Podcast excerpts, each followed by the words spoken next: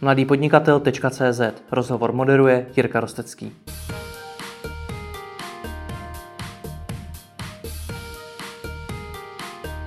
Michal Koubek z ideasupport.cz pomáhajícího firmám s finančním řízením a plánováním. Ahoj.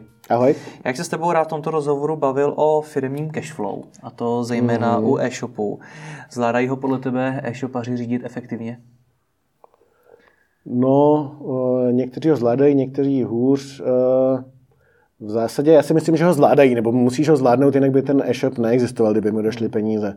Spíš je to o tom, že z mýho pohledu si neumí to cash flow příliš naplánovat nebo si ho nějakým způsobem vypočítat, aby věděli, co je jakoby čeká. Takže to si myslím, že, že je možná největší problém. Takže co jim chybí, co mají udělat? Co mají udělat? No, už jsme se o tom tady bavili mnohokrát. Měli by plánovat, měli by udělat business plán, měli by si udělat na nějaký to časový období přehled o tom, nejenom, jakoby, eh, nejenom kolik uh, náklady výnosy, ale měli by se koukat i na tu cashovou, uh, na tu cashovou stránku. Měli by plánovat i cash flow. To znamená, když se bavíme o business plánu, tak to je samozřejmě o tom, že ty si nějakým způsobem uh, namodeluješ tržby, které chceš v průběhu roku dosáhnout, namodeluješ si nějakým způsobem náklady a zároveň se zamyslíš i nad tím, že budeš dělat nějaké objednávky zboží třeba, nebo že tam budeš mít i nějaké výdaje, které vlastně neprochází jako výsledku nebo nejsou nákladovou položkou. Takže tohle, když uh, celkově jakoby dá, dokážeš dát dohromady, tak dokážeš si to uh, cash flow velice jednoduše naplánovat. Já se možná zastavím krátce u těch jednotlivých položek. Když vemu třeba ty tržby, tak to je Často se setkám s dotazem, a jak mám naplánovat, kolik vlastně jakoby v tom průběhu roku vydělám. A já vždycky říkám, musíte znát, jakoby co, jak se vám ty vaši klienti chovají. Vždycky část klientů přijde v úvozovkách sama od sebe, ať už se vrátí nebo poprvé, a část si budete muset nějakým způsobem koupit. Nebo budete muset nějakým způsobem přelákat. A to, že si je přelákáte, to vás něco bude stát, ať už to jsou PPC, ať už to je jiný způsob reklamy, prostě vždycky vás to něco bude stát, abyste tam ty klienty dostal. Takýmhle způsobem dojdete třeba k tomu, kolik uh, jste schopní prodat. Zároveň vám to i definuje část těch nákladů.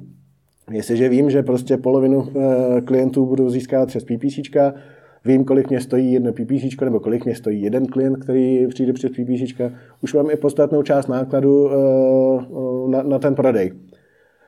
Samozřejmě, když mám tržby, dokážu získat i eh, náklady na prodaný zboží a bavili jsme se už tady v jednom našem rozhovoru, jak vypočítat vlastně hodnotu toho zboží, který budu nakupovat, nebo ty výdaje na, na nákup toho zboží. Plus k tomu jsou samozřejmě provozní náklady, plus k tomu jsou mzdy zaměstnanců a tak dále. Tohle to celkově, když, eh, když máš jakoby pohromadě, tak už se dá začít dělat ten plán cash flow. Můžeš eh, vyjít v podstatě z nějaký, mm, nějakého počátečního stavu účtu nebo máš nějaký objem peněz, se kterým pracuješ a každá ta operace výdajová nebo příjmová ti uh, buď to generuje plus nebo minus. Takže ty jsi schopný po obdobích na konci získat prostě, jestli ti uh, účet vyrost, jestli byl uh, plus nebo, nebo minusový pohyb. Když tohle to uděláš po x obdobích najednou, a já většinou doporučuji dělat to po měsících. Třeba na rok plánovat skutečně po měsících, abys viděl každý měsíc, co ti tam proběhne. Doporučuji dělat to v Excelu a nějakým způsobem se to graficky znázornit. A pak většinou dostaneš krásnou takovou křivku, která ti ukazuje vývoj cash, eh, cash flow jakoby ve firmě, nebo vývoj stavu účtu, nebo zůstatku na účtu ve firmě. Je to většinou u e-shopu je to taková krásná fajfka, protože ke konci roku je tam vlastně ten obrovský plus, který je spojený s Vánocema a s tím hlavním jakoby, hlavní sezónou.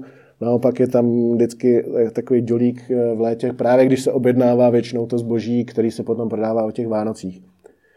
Když tohle ten graf, jakoby, když se na něj podíváš, tak v podstatě už vidíš, jak se ti bude vyvíjet cashflow ve firmě. Když je to celou dobu nad osou X, to znamená, že je to celou dobu v plusu, tak to znamená, že jsi v pohodě. Máš dost peněz na to, aby si celou tu firmu prefinancoval. Nebude ti nikdy žádný peníze chybět. V případě, že se dostaneš pod tu osu X, to znamená, dostaneš se do mínusu, tak už víš, že máš v podstatě problém, protože ti ty peníze nebudou stačit a musíš to nějakým způsobem vykrýt. Hmm. Samozřejmě eh, jakoby to minimum té křivky ti určuje i kolik vlastně peněz musíš najít, kam se dostaneš až nejvíc jakoby do mínusu.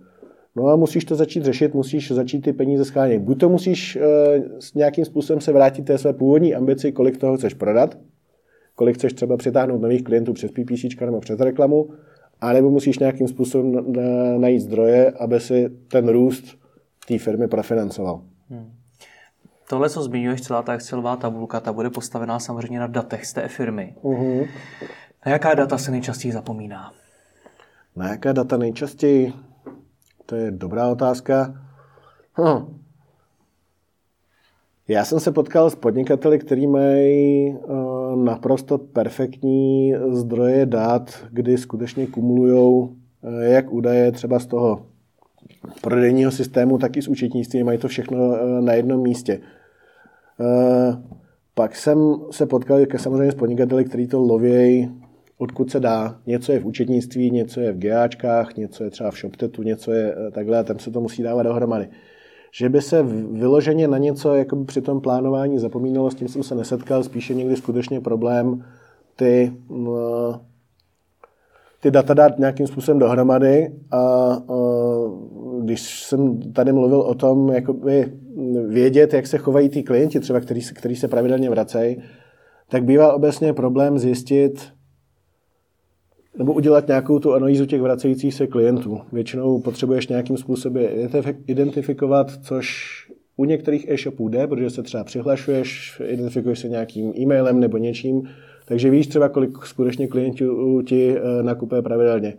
U jiných to je velký problém a eh, hodně často se to odhaduje. Takže já bych neřekl, že se, eh, že se zapomíná, ale někdy prostě ty zdroje dat jsou hodně rozházený a některé data úplně chybí. Hmm. Jaká chybí nejčastěji? No třeba právě uh, ten odhad těch vracejících se klientů z mého hmm. pohledu. Hmm. Dobře, jak spočítat, kolik peněz potřebuje na zásoby? Na zásoby? Tak už jsme se o tom... Už jsme to probírali v tom předchozím videu, to, nicméně souvisí to i s tímhle. Souvisí to i s tímhle. No, ten postup je úplně stejný. Uh, uděláš si jako cash flow, uh, tržby, uh, tomu uh, prodaný, uh, nebo hodnota prodaného zboží a musíš brát v úvahu i to, že je tam nějaká sezónnost, uh, ve smyslu, že nebudeš v březnu objednávat zimní boty, třeba když prodávají zimní boty. Musíš brát v úvahu to, že tam jsou třeba nějaké splatnosti, když ti to zboží někdo dodá. A v podstatě postupuješ úplně stejně, jako jsme tady mluvili. Bere, bereš to, že prostě získáváš nějakou tržbu, což je pro tebe plus, nakupuješ nějaký zboží, což je mínus a podstatě taky se snažíš nakreslit nějakou tu křivku. Já si ale obecně myslím, jakoby, že ty peníze uh, obecně v těch e-shopech, jakoby, mm, mělo by se na to koukat z pohledu celé firmy, že koukat na to čistě jenom z pohledu zásob není dobrý, protože oddělit vyloženě tu činnost, jenom ty zásoby od zbytku firmy, já nevím, já bych to nedělal, já to většinou dělám dohromady, že se koukám na cashflow jakoby za celou firmu. Hmm. Pak si zmínil hezkou věc a to, že musíš někam jít pro ty peníze, někde je sehnat. Tak eh, kam mají e-shopy chodit pro peníze? Myslím, Když je nedokážou pokrýt sami samozřejmě. Ono záleží, na co ty peníze potřebuješ. Jestliže chceš eh, na pokrytí zásob, existují eh, standardní bankovní produkty, které jsou přímo na tohle určený. Jsou to revolvingové úvěry, které se neustále opakují a jsou na právě pro financování zásob nebo třeba kontokorem, kde normálně jdeš jenom do mínusu a až, až vygnuješ tržby jako z prodeje třeba ovaracích, tak to zase zaplatíš a platíš úrok vlastně jenom z toho jakoby zůstatku. Když chceš uh, financování na, na provozní náklady na mzdy, tak tam už je to samozřejmě těžší, na to ti nikdo počovat jako nebude chtít. A myslím si, že už to je jako samostatná kapitola, jak, jak profinancovat firmu. Ale obecně určitě zajít do banky, nebo většina podnikatelů tak řeší, že jde do banky a bude si buď to kontokorent nebo nějaký revolvingový úvěr. Tak jo, děkuji za rozhovor. Já taky děkuji.